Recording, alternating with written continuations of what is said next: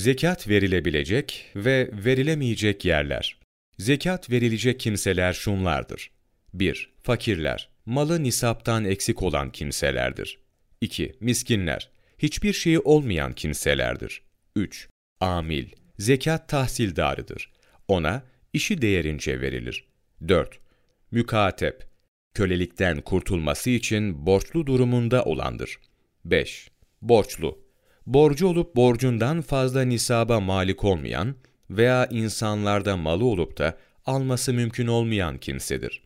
6. Allah Celle Celaluhu yolunda fi sebilillah olan kimseler. İmam Ebu Yusuf rahmetullahi aleyhe göre bunlar İslam gazilerinin fakirlikleri dolayısıyla harbe katılmayanlarıdır. İmam Muhammed rahmetullahi aleyhi göre hac yolunda malını, parasını ve vasıtasını kaybetmiş fakir kimselerdir. 7. İbn Sebil malından ayrı düşen yolcudur.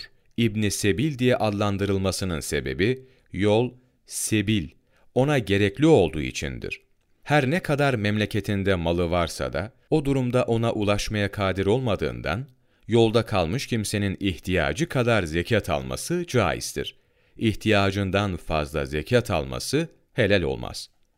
Zekat, zikredilen yedi sınıfın hepsine ve bazısına temlik yoluyla verilir.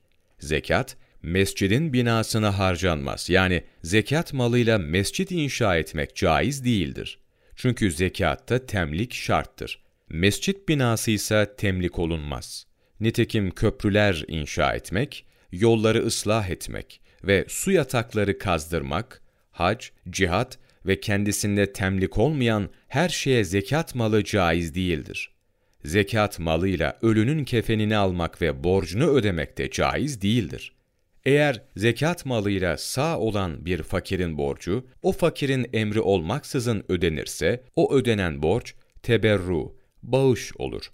Molla Hüsrev, Gürer ve Dürer, sayfa 335-336, 4 Mayıs Mevlana takvimi